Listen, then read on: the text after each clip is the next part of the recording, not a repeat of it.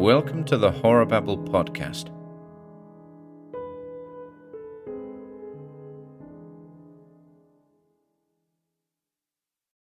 The Seeds from Outside by Edmond Hamilton.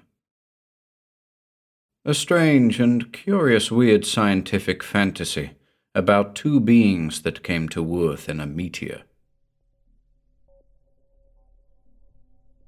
Standifer found the seeds the morning after the meteor fell on the hill above his cottage. On that night, he had been sitting in the scented darkness of his little garden when he had glimpsed the vertical flash of light and heard the whiz and crash of that falling visitor from outer space. And all that night he had lain awake, eager for morning and the chance to find and examine the meteor. Standifer knew little of meteors, for he was not a scientist. He was a painter, whose canvases hung in many impressive halls in great cities, and were appropriately admired and denounced and gabbled about by those who liked such things. Standifer had grown weary of such people and of their cities, and had come to this lonely little cottage in the hills to paint and dream. For it was not cities or people that Standifer wished to paint, but the green growing life of earth that he loved so deeply. There was no growing thing in wood or field that he did not know. The slim white sycamores that whispered together along the streams, and the sturdy little sumacs that were like small, jovial plant gnomes, and the innocent wild roses that bloomed and swiftly died in their shady cover. He had toiled to transfix and preserve their subtle beauty for ever in his oils and colours and cloths. The spring had murmured by in a drifting dream, as Standifer had lived and worked alone. And now suddenly into the hushed quiet of his green blossoming world had rudely crashed this visitant from distant realms. It strangely stirred Standifer's imagination, so that through the night he lay wondering and gazing up through his casement at the white stars from which the meteor had come. It was hardly dawn, and a chill and drenching dew silvered the grass and bent the poplar leaves, when Standifer excitedly climbed the hill in search of the meteor. The thing was not hard to find. It had smashed savagely into the spring green woods and had torn a great raw gouge out of the earth as it had crashed and shattered. For the meteor had shattered into chunks of jagged, dark metal that lay all about that new gaping hole. Those ragged lumps were still faintly warm to the touch, and Standifer went from one to another, turning them over and examining them with marveling curiosity. It was when he was about to leave the place that he glimpsed amid this meteoric debris the little square tan case. It lay half embedded still in one of the jagged metal chunks.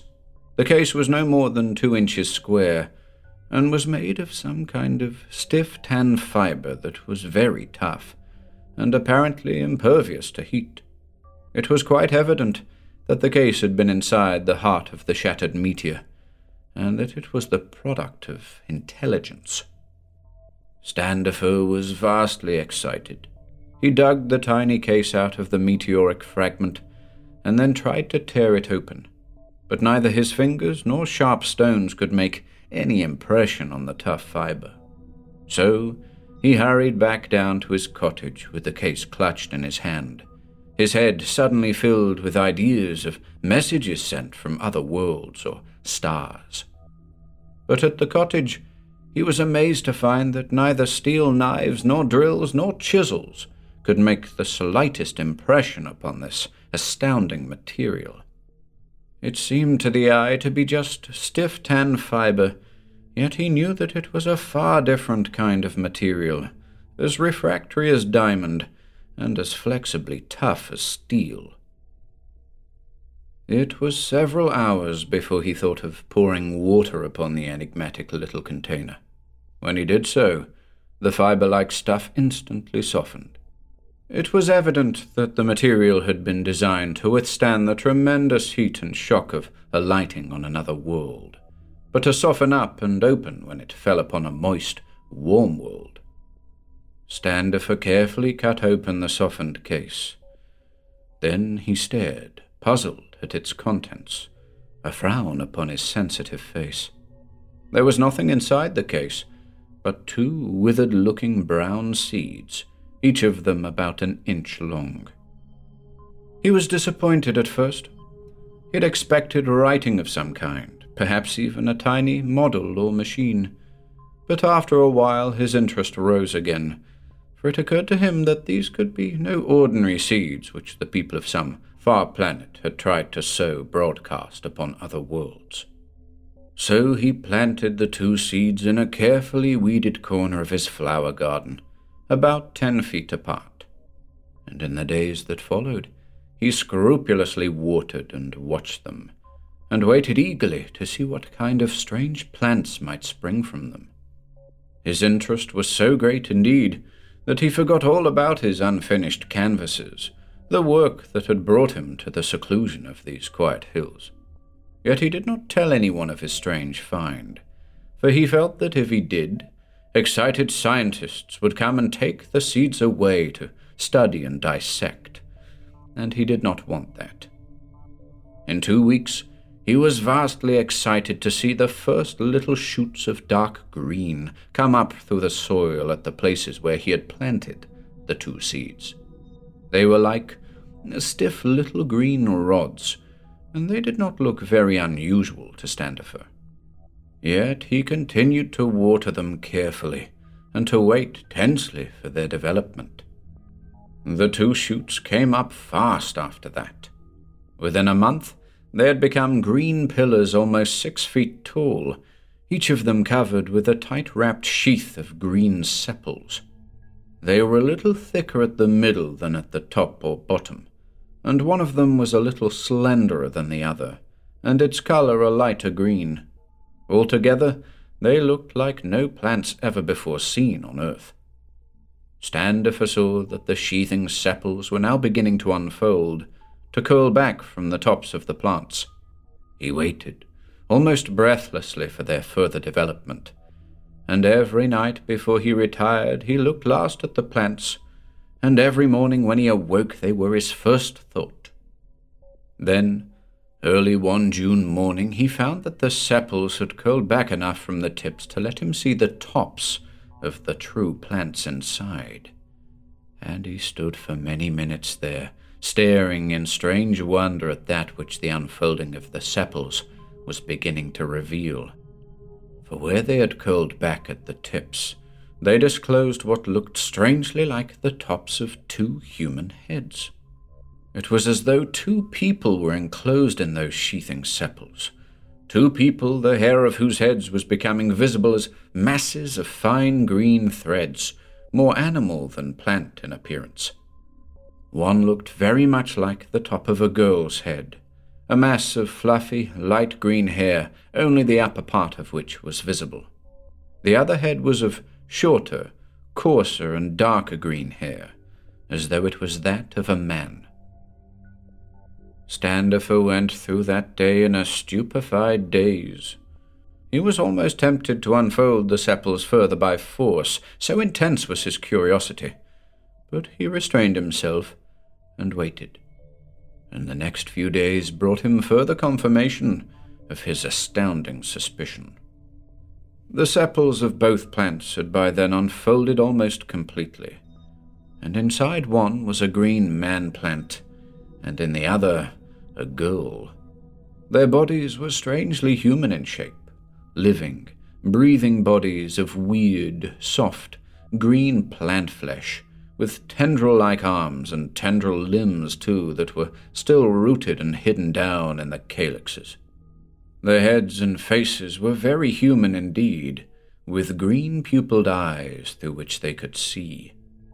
Standifer stared and stared at the plant girl, for she was beautiful beyond the artist's dreams, her slim green body rising proudly straight from the cap of her calyx, her shining, Green pupilled eyes saw him as he stood by her, and she raised a tendril like arm and softly touched him, and her tendrils stirred with a soft rustling that was like a voice speaking to him. Then Standifer heard a deeper, angry rustling behind him, and turned. It was the man plant, his big tendril arms reaching furiously to grasp the artist, jealousy and rage in his eyes. Hastily, the painter stepped away from him.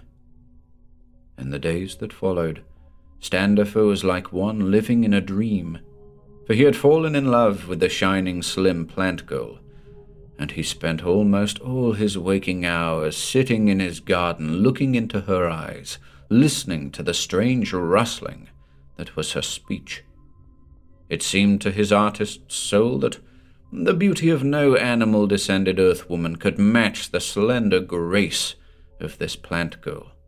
He would stand beside her and wish passionately that he could understand her rustling whisper as her tendrils softly touched and caressed him. The man plant hated him, he knew, and would try to strike at him, and the man hated the girl, too, in time. He would reach raging tendrils out toward her to clutch her, but was too far separated from her ever to reach her.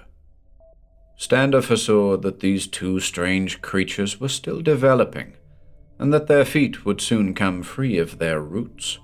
He knew that these were beings of a kind of life utterly unlike anything terrestrial, that they began their life cycle as seeds and rooted plants, and that they developed then into free and moving plant people such as were unknown on this world. He knew, too, that on whatever far world was their home, creatures like these must have reached a great degree of civilization and science to send out broadcast into space the seeds that would sow their race upon other planets. But of their distant origin he thought little, as he waited impatiently for the day when his shining plant girl would be free of her roots. He felt that that day was very near, and he did not like to leave the garden even for a minute now. But on one morning, Standifer had to leave to go to the village for necessary supplies, since for two days there had been no food in the cottage, and he felt himself growing weak with hunger.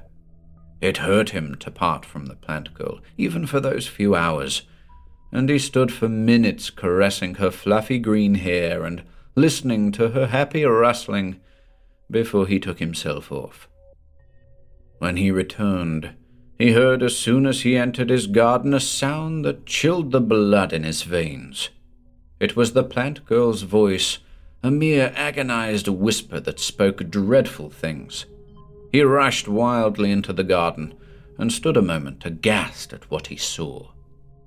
The final development had taken place in his absence. Both creatures had come free of their roots and the man plant had, in his jealousy and hate, broken and torn the shining green body of the girl. She lay, her tendrils stirring feebly, while the other looked down at her in satisfied hate. Standifer madly seized a scythe and ran across the garden. In two terrific strokes, he cut down the man plant into a dead thing oozing dark green blood. Then he dropped the weapon and wildly stooped over his dying plant girl. She looked up at him through pain filled, wide eyes as her life oozed away. A green, tendril arm lifted slowly to touch his face, and he heard a last rustling whisper from this creature whom he had loved and who had loved him across the vast gulf of world differing species. Then he knew that she was dead. That was long ago, and the garden by the little cottage is weed grown now, and holds no memory of those two strange creatures from the great outside who grew and lived and died there. Standifer does not dwell there any more, but lives far away in the burning, barren Arizona desert for never since then can he bear the sight of green, growing things.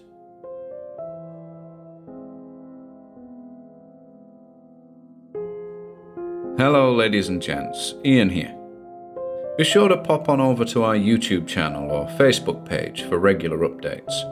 If you'd like to support our work, please consider taking a look at our Patreon or Bandcamp pages, or search for us on Audible. You'll find links to everything on our website, horrorbabble.com forward slash links.